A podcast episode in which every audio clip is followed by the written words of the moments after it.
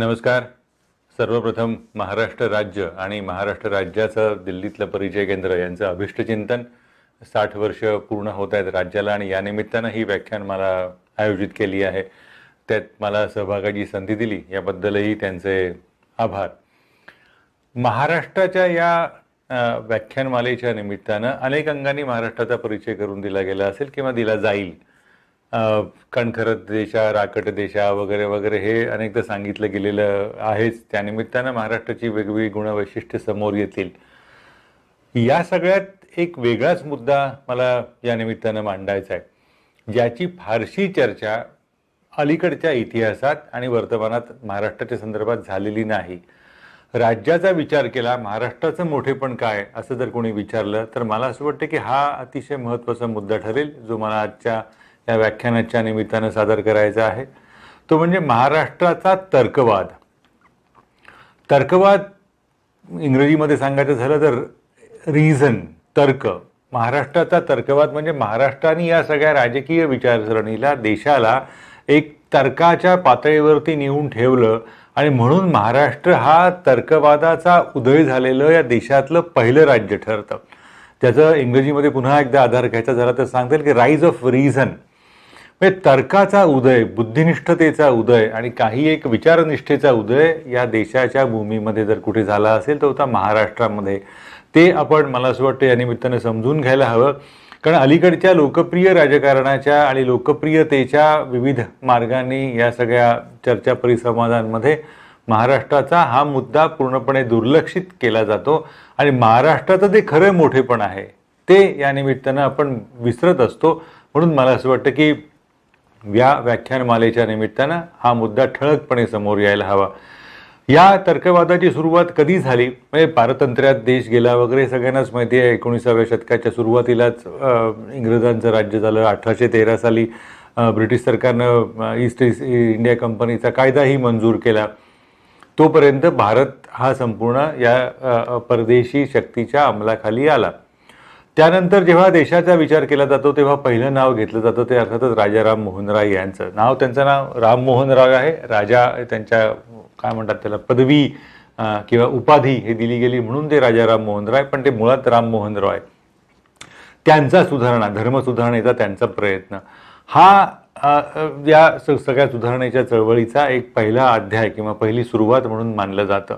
ते आहेच पण आपल्यापैकी अनेकांना माहिती नसेल की त्यानंतर अवघ्या दोन वर्षांनी त्या सुधारणेचा मोठा एक प्रवाह महाराष्ट्रामध्ये सुरू झाला आणि त्याचे प्रणेते होते बाळशास्त्री जांभेकर नावाचे विद्वान. जवळपास बारा तेरा भाषांचा अभ्यास होता. वेगवेगळ्या विषयांमध्ये गती होती. गणितासारखं एक वेगळं शास्त्र त्याच्यात त्यांना रुची होती. आणि या माणसाने म्हणजे जेव्हा राजाराम मोहन राय क्षितिजावरनं नुकतेच मोठ्या पातळीवरती प्रकाशित झालेले होते. त्यानंतर अवघ्या दोन वर्षात बाळशास्त्री जांभेकरांनी आपलं प्रबोधन पर्व सुरू केलं. त्यांची एक छोटीशी ओळख म्हणून ती दर्पण याचा नेहमी दाखला दिला जातो. पण दर्पण हे बाळशास्त्री जांभेकरांनी जी काही कामं केलेली त्यातलं सगळ्यात लहानसं उदाहरण आहे. त्याच्यापेक्षा कितीतरी मोठे जांभेकर होते आणि त्यांच्या प्रबोधन पर्वाचं महत्त्व काय? तर ते जेव्हा व्याख्यानं किंवा त्यांच्या मित्रमंडळींमध्ये काही प्रवचनासाठी किंवा उद्बोधनासाठी येत तर त्यावेळेला येणाऱ्या श्रोत्यांमध्ये दादाभाई नवरोजींसारख्या व्यक्तींचा समावेश होता. त्यामुळे बाळशास्त्री जांभेकर या सगळ्यातलं अतिशय पहिलं नाव की ज्यांनी भारताला या एका विचित्र पातळीवरती आपण जेव्हा परकीयांच्या अंमलाखाली गेलो त्यावेळेला भारताला बौद्धिकतेचा एक मोठा आधार दिला. समाज सुधारणेचा जेव्हा विषय येतो तेव्हा अर्थातच बंगालचा विचार केला जातो. बंगालचा उल्लेख पहिला केला जातो. तो आहेच त्यांचं महत्त्व आहेच. पण बंगालची समाज सुधारणेची चळवळ ही पुढे ही धार्मिकतेच्या अंगाने गेली ज्याला थिओसॉफिकल लेवल म्हणता येईल किंवा त्यांनी थिओसॉफिकल वळण घेतलं असं म्हणता येईल. म्हणजे धर्म आणि संस्कृती आणि आध्यात्मिकता या मार्गाने पुढे गेली. महाराष्ट्राचं मात्र अजिबात तसं झालं नाही. महाराष्ट्राने हा जो समाज सुधारणेचा जो वसा घेतला तो पुढे तर्काच्या आणि बुद्धीच्या पातळीवरच राहिला. करकरीत बुद्धिवाद हे महाराष्ट्राचं वैशिष्ट्य आहे. आणि ते महाराष्ट्रानं इतक्या वारंवारपणे दाखवून दिलेलं आहे. त्याची सुरुवात ही आपल्याला अलीकडच्या काळामध्ये त्याला अर्वाचीन इतिहास म्हणतात. पारतंत्र्यात देश गेल्यानंतर बाळशास्त्री जांभेकरांपासून सुरुवात होते. त्यांनी पहिल्यांदा त्यावेळेला लिहिलं की भारतीयांनी जास्तीत जास्त इंग्रजी शिकून घेऊन नवीन जगाकडे जायला हवं. जगाचा वेगवेगळ्या पद्धतीनं अभ्यास करायला हवा आणि आधुनिकतेची कास धरायला हवी. पण या माणसाचं मोठेपण असं की एका बाजूला ते इंग्रजी भाषेचे गोडवे गात असताना त्याच वेळेला ते की इंग्रज कसे भारताला लुटतायत हे सांगणारा पहिला दृष्टा हा बाळशास्त्री जांभेकर होता. म्हणजे ते इंग्रजांच्या प्रेमाने भारले गेलेले होते इंग्रजांच्या मोठेपणानं किंवा त्यांच्या आधुकते आधुनिकतेनं. हे जरी खरं असलं तरी त्याच वेळेला इंग्रज हे भारताचं शोषण करतायत. आणि त्यांनी इंग्रजीमध्ये ज्याला एक शब्द वापरून सांगता येईल रिव्हर्स ड्रेन हा जो भारताच्या शोषणाचा प्रवाह इथून परदेशात जातोय याचा सैद्धांतिक साधारण पहिला अभ्यास हा बाळशास्त्री जांभेकरांनी केला. हे अतिशय महत्त्वाचं आहे. अवघं चौतीस वर्षाचं त्यांचं आयुष्य. पण त्या चौतीस वर्षात बाळशास्त्री जांभेकरांनी जे जे काय केलं ते थक्क करणार आहे. अठराशे सेहेचाळीस साली बाळशास्त्री जांभेकर गेले. अठराशे बाराचा त्यांचा जन्म आहे. तर त्यामुळे त्या त्या तिथून या सगळ्या भारता महाराष्ट्राच्या बौद्धिक परंपरेला सुरुवात होते. आणि त्यानंतर जी एकामागोमाग एक देदीप्यमान रित रत्न या मातीमध्ये जन्माला आली. त्यांचं खरंच कौतुक करायला हवं. असं मला असं वाटतं आणि नुसतं कौतुक करणं हल्ली कौतुक कशातही आपण करतो आणि कौतुक करणं ही सगळ्यात सोपी गोष्ट असते. कारण छान म्हटल्याने आपल्याला काहीच करायचं नसतं. पण कौतुक करण्यापेक्षा मला असं वाटतं की त्यांचा आपण एक अनुकरणाचा मार्ग या बौद्धिकतेचा आपण स्वीकारायला हवा. ही खूप महत्त्वाची या निमित्तानं आपल्याला जाणीव व्हायला हवी. मी काही नावं या निमित्तानं सादर करीन. पांडुरंग तरखडकर. अठराशे सोळा अठराशे सत्तेचाळीस हा त्यांचा कालखंड आहे. त्याच म्हणजे एका एका घराण्यातली किती माणसं या तर्कवादाच्या अनुषंगानं आपल्याला पुढे आली हे बघता येईल. त्याच्याबरोबर त्यांचे धाकटे बंधू होते दादोबा पांडुरंग. ते अनेकांना माहिती असतील. आत्माराम पांडुरंग. हे हे तिघे तरखडकर वेगवेगळ्या पातळीवर समाज सुधारणेचं काम करत होते आणि यांच्याच कालखंडामध्ये प्रार्थना समाजासारखी वस्तू आणि वास्तू महाराष्ट्रामध्ये जन्माला आली की ज्यांनी अतिशय पुढे मोठ्या प्रमाणावरती बौद्धिकतेचं काम केलं त्यांना सहकारी जे कोण होते ते त्यांचं नाव भाऊदाजी लाड. अनेकांना माहिती असेल भाऊदाजी लाड आता वस्तुसंग्रहालयाच्या नावापुरतेच राहिलेले आहेत. पण भाऊदाजी लाड आणि या सगळ्या लोकांनी मुंबईमध्ये एक प्रबोधनाचं बीज रोवलं त्याचा पुढे मोठा विराट वृक्ष झाला.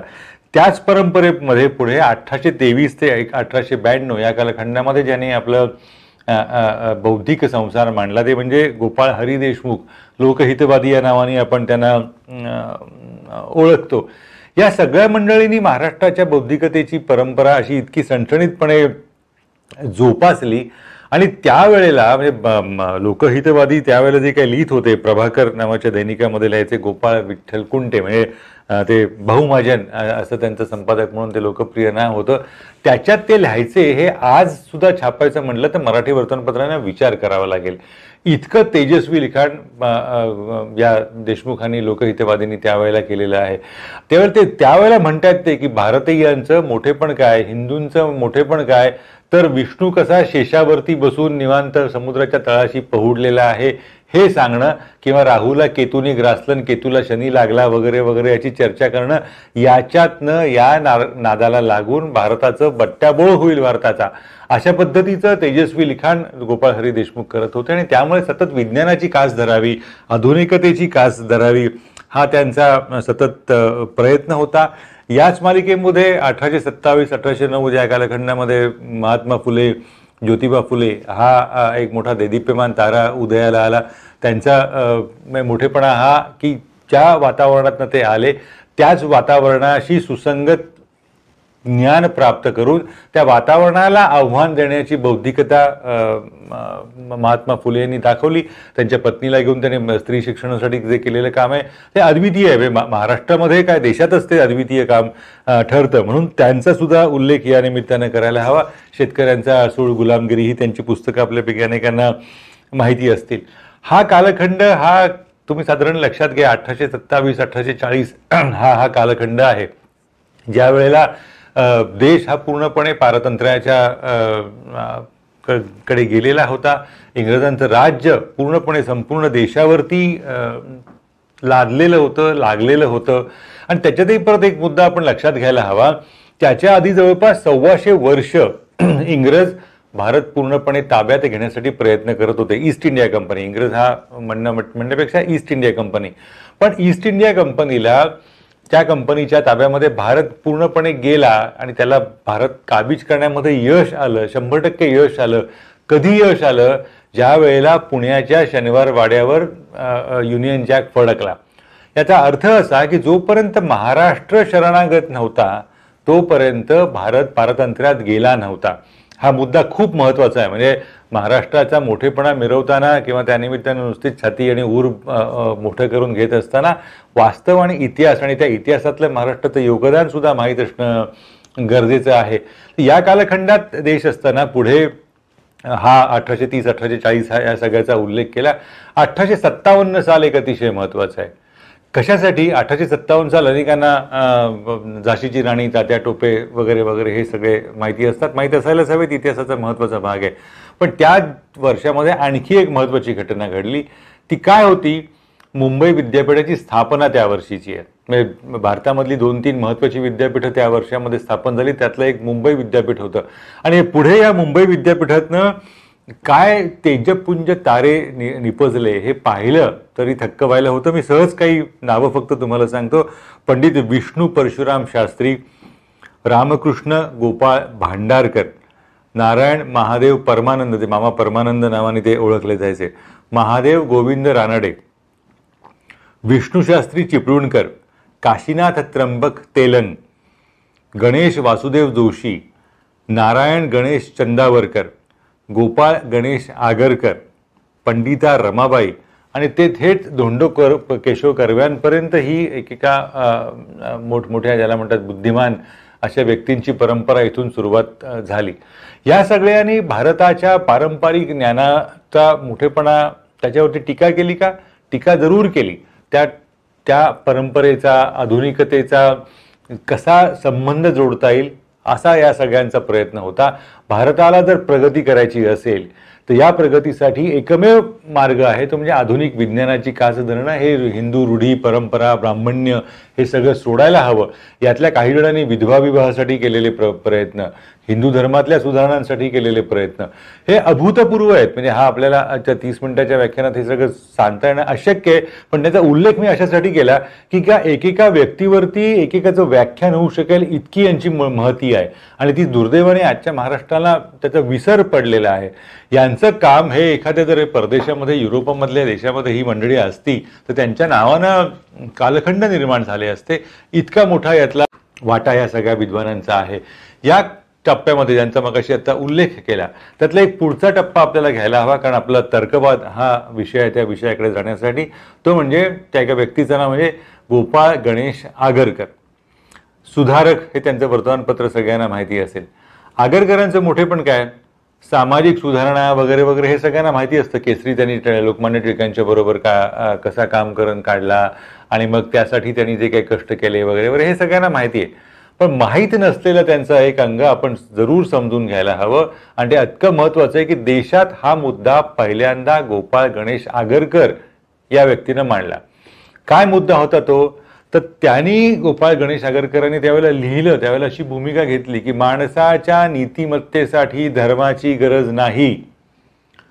धर्म हा माणसाला नैतिकता शिकवण्यासाठी किंवा नैतिक ठेवण्यासाठी अजिबात गरजेचा नसतो. धर्म ही अनावश्यक गोष्ट आहे.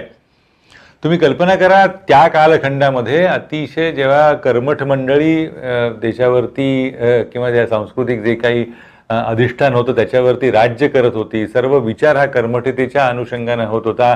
एखाद्याला परदेश गमन करायचं झालं तर समुद्र ओलांडला म्हणजे पाप वाटेल अशी परिस्थिती होती. त्या कालखंडामध्ये गोपाळ गणेश आगरकरांसारखी व्यक्ती ठामपणे सांगते की धर्माचा आणि नैतिकतेचा काहीही संबंध नाही. नैतिकता ही त्या तिच्या स्वतःच्या पायावरती उभी असते. माणसाला जगण्यासाठी धर्माची गरज नाही. इतका आधुनिक विचार या महाराष्ट्राने मांडलेला आहे. आणि त्याचा पालन त्याचा त्याचा त्याचा परिपोष पुढच्या अनेक आपल्या समाज सुधारणांच्या पिढीमध्ये दिसतो. एक नाव याच्यामध्ये आदरणीय घ्यायलाच हवं. म्हणजे त्या महिला शिक्षणासाठी पंडिता रमाबाई आणि महिलांचं कर्तृत्व याच्यात उल्लेख केला. त्याच्या बरोबरीने दोन नावं ही अतिशय महत्त्वाची आहेत. एक तर आनंदीबाई जोशी. हे अनेकांना माहिती असतात. भारतातल्या पहिल्या महिला डॉक्टर. पण त्याचबरोबर मुंबईमध्ये एक मुलगी अशी होती आणि तुम्ही कल्पना करा हे जे सगळं सांगतोय हा एकोणीसाव्या शतकाची सुरुवात आहे मध्य आहे आणि अतिशय ज्याला पारंपरिक सनातन विचारांमध्ये भारत अडकलेला होता त्यावेळची ही भूमिका आहे. त्यावेळेला त्या मुलीचं लग्न झालं आणि त्या लग्नानंतर त्या अर्थातच जे काही असतं ते सासरी ती गेली मग जिथे शरीर धर्म सुरू झाल्यानंतर ती सासरी गेली लग्नानंतर काही काळ वडिलांकडे राहत होती वगैरे वगैरे ते ज्या परंपरेनुसार घडलं. पण सासरी गेल्यानंतर तिने भूमिका अशी घेतली की माझ्या देहावरती माझा अधिकार असेल. आता हे वाक्य थरारक आहे.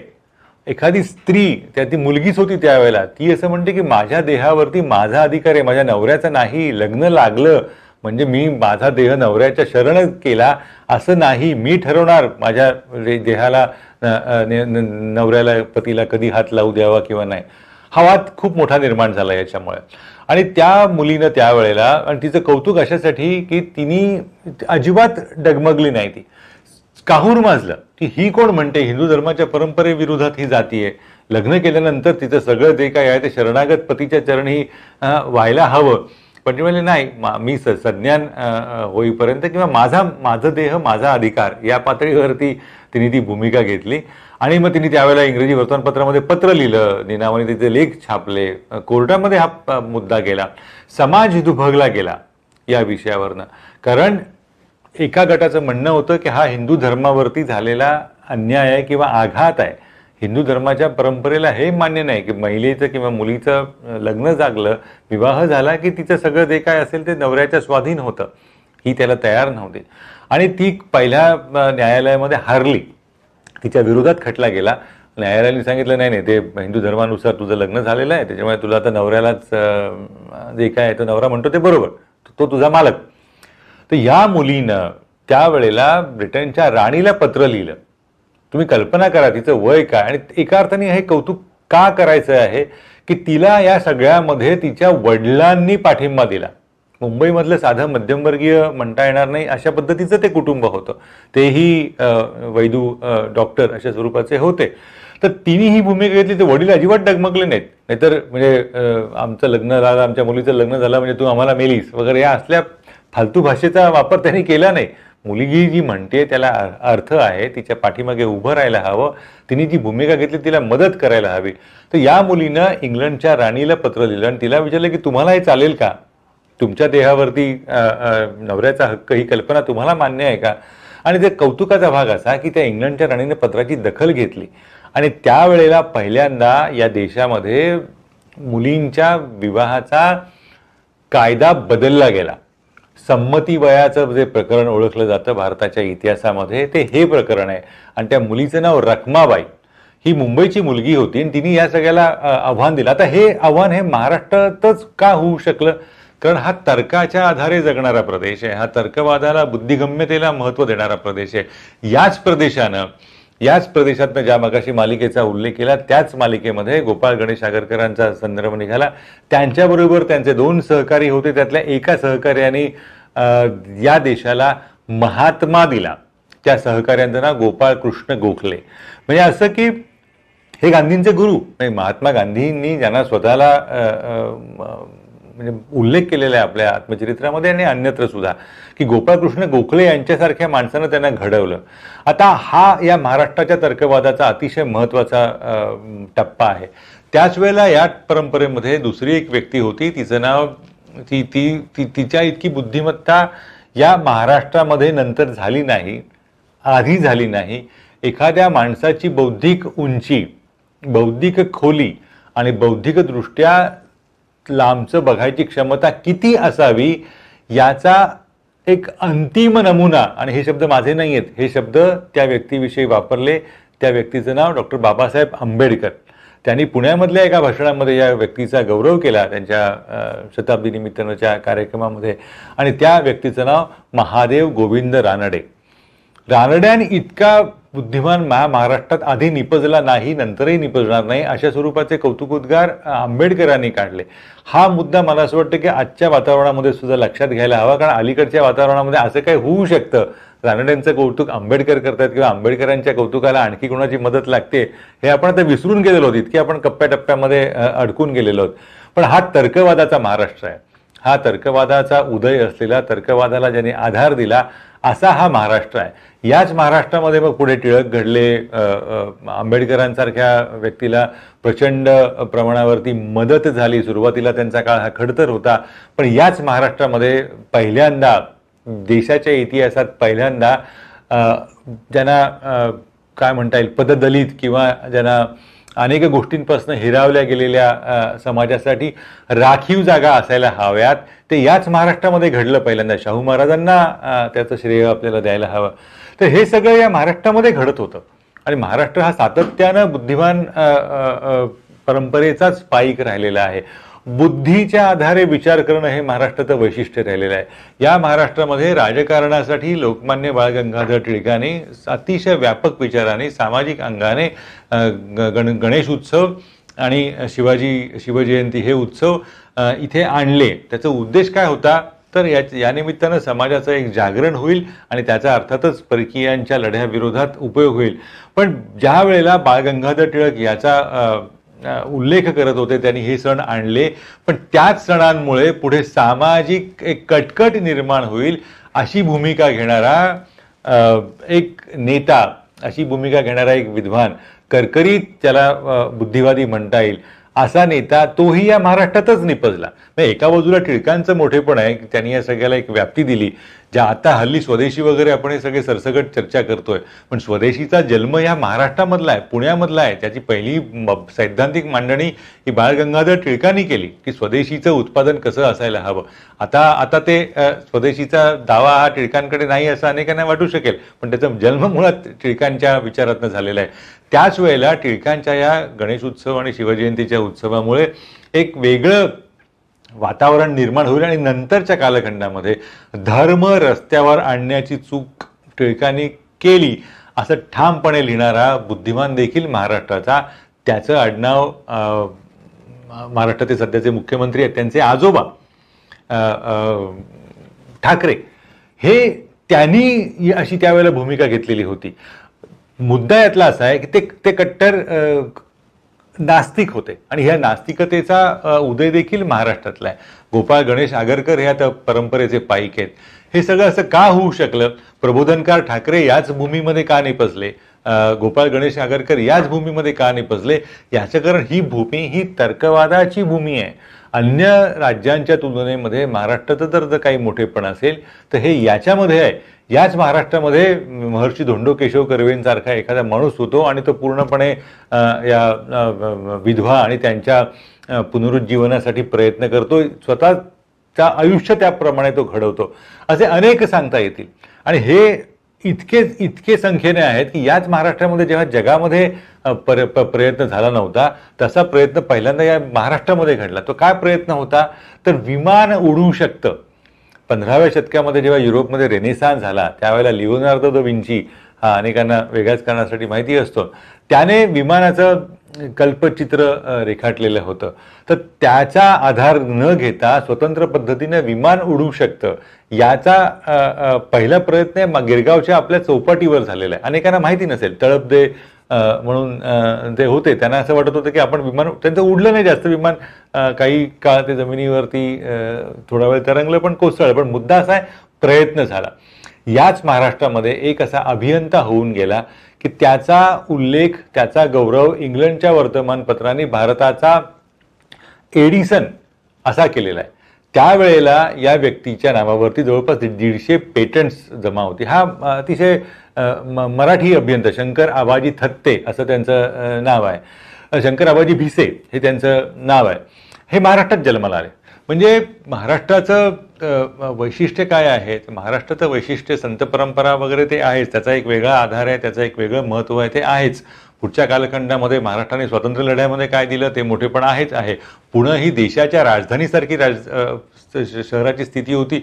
हे लक्षात घ्या एकोणीसशे वीस सालापर्यंत जोपर्यंत टिळक हयात होते तोपर्यंत देशाच्या राजकारणाचं केंद्र जे नंतर कधीही महाराष्ट्रात दुसऱ्या कोणाच्या व्यक्तीभूती फिरलं नाही किंवा झालं नाही पण ते महाराष्ट्रामध्ये होतं. ते पुण्यासारखं शहर होतं. तर हे सगळं का होऊ शकलं? तर महाराष्ट्राने शुद्ध बुद्धिवादाची कास धरली. बुद्धिवादाचा प्रसार केला. हे मला असं वाटतं की हे खूप राज्याचं मोठेपण आहे. आणि राज्य जेव्हा हिरक महोत्सवासारख्या टप्प्यावरती असेल त्याचा आपण विचार करायला हवा. याच महाराष्ट्रामध्ये साध्या विंचवाच्या संशोधनावरती संशोधन करणारे विषयावरती संशोधन करणारे बावीसकर निपसतात. निपजतात याच राज्यामध्ये टाटा समूहाला पहिल्यांदा स्वतःचा काही उद्योग स्थापन करावासा वाटतो. नागपूरला ते गिरणी स्थापन करतात. याच राज्यामध्ये विज्ञानविषयक संशोधनाला एक छोटासा मुलगा इंग्लंडमधनं आलेला असतो त्याला परत जाता येत नाही कारण का आता दुसरं महायुद्ध सुरू झालेलं असतं तेव्हा ते आपले जवळचे नातेवाईक आहेत त्यांना म्हणतो की मी आता परत जाऊ शकत नाही. मग ते नातेवाईक त्याला विचारतात तुला परत जाऊन करायचं आहे काय? ऑक्सफर्डमध्ये संशोधन करायचं आहे मग ते त्याला म्हणतात की तुला ऑक्सफर्डमध्ये संशोधन का करायचं आहे मुंबईत करता येत नाही का? हा छोटासा मुलगा म्हणतो नाही मुंबईत मला नाही करता येणार कारण मुंबईत तशी प्रयोगशाळा नाही. मग हे म्हणतात मग मी तुला पैसे देतो तू प्रयोगशाळा स्थापन कर. आणि ती प्रयोगशाळा देशाच्या आज आजच्या विज्ञानाच्या प्रगतीचं केंद्रबिंदू ठरते. ती प्रयोगशाळा म्हणजे टाटा मूलभूत संशोधन संस्था आणि त्या ज्या दोन व्यक्ती जो परदेशी जाऊ शकला नाही तो तरुण मुलगा त्याचं नाव होमी भाभा आणि त्याला मदत करणारे जे आर डी टाटा.